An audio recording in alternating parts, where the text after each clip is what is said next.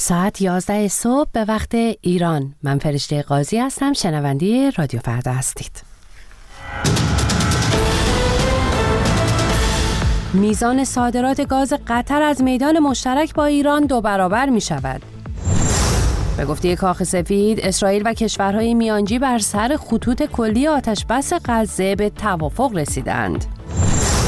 سندکام از سرنگونی پهپادهای حوسی ها خبر داد. سلام وقت شما بخیر. هر کجای ایران و جهان که شنونده رادیو فردا هستید.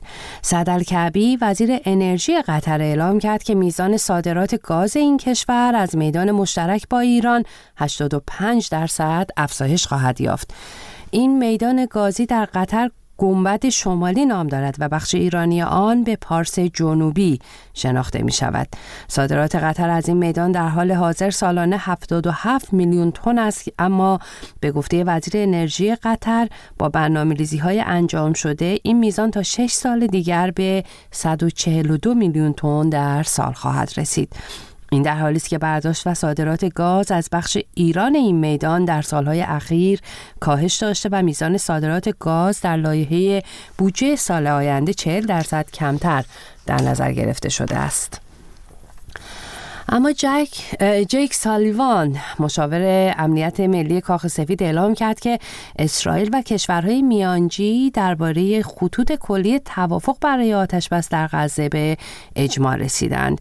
آقای سالیوان شامگاه یک شنبه به شبکه خبری CNN گفت نمایندگان اسرائیل، ایالات متحده، مصر و قطر در پاریس دیدار کردند و هر چهار طرف بر سر اینکه خطوط اساسی یک توافق درباره گروگانها و آتش بس موقت چگونه است به توافق رسیدند. در ارتباط با همین قضیه یعنی جنگ غزه وزیر دفاع اسرائیل تاکید کرده که حتی در صورت دستیابی به توافقی درباره آتشبس موقت در غزه و آزادی گروگانها اقدامات اسرائیل علیه حزب الله لبنان ادامه خواهد یافت. روز, روز یکشنبه در جریان بازدید از مقر ارتش اسرائیل در مرز شمالی این کشور گفته که هدف عقب راندن حزب الله از مرز است و این کار را با توافق یا به زور انجام خواهند داد. از آغاز جنگ کنونی غزه تقریبا هر روز درگیری های بین اسرائیل و نیروهای حزب الله در مرز دو کشور اسرائیل و لبنان روی داده است. در خبر دیگر هم ستاد فرماندهی مرکزی ایالات متحده سندکام بامداد امروز دوشنبه اعلام کرد که حملات پهپادی و موشکی حوسی ها را به کشتی ها در دریای سرخ و خلیج عدن دفع کرده. سنکا می‌گوید که حوسی های مورد حمایت ایران سپهباد به سوی جنوب دریای سرخ شلیک کردند که نیروهای آمریکایی دو فروند از آنها را سرنگون کردند و پهپاد سوم در حین پرواز سقوط کرد. همزمان خبرگزاری رویترز گزارش داده که شبه نظامیان حوسی تحت حمایت ایران شب گذشته در خلیج عدن یک موشک بالستیک ضد کشتی را به سوی یک تانکر حامل فراورده های نفتی که با پرچم آمریکا در حرکت بود شلیک کردند اما این موشک به تانکر ثابت نکرد و خسارتی به بار نیاورد از آغاز جنگ غزه شبه نظامیان حوسی دهها حمله علیه کشتی ها در آبهای منطقه انجام دادند.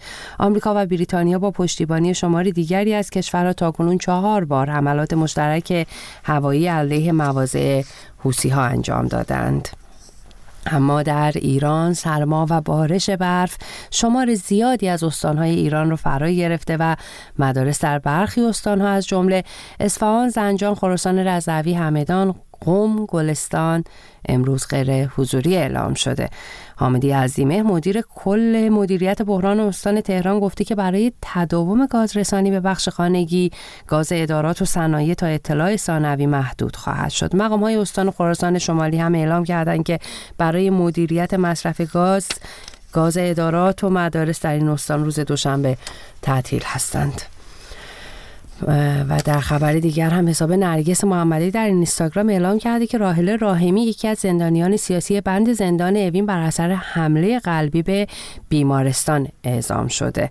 این اتفاق همزمان با آماده شدن زنان زندانی برای اعتصاب غذا در اعتراض به اعدام های اخیره جزئیات بیشتر درباره این خبر و خبرهای دیگر رو می‌تونید از وبسایت ما رادیو فردا و همچنین شبکه های اجتماعی ما دنبال بکنید. همچنان با ما باشید.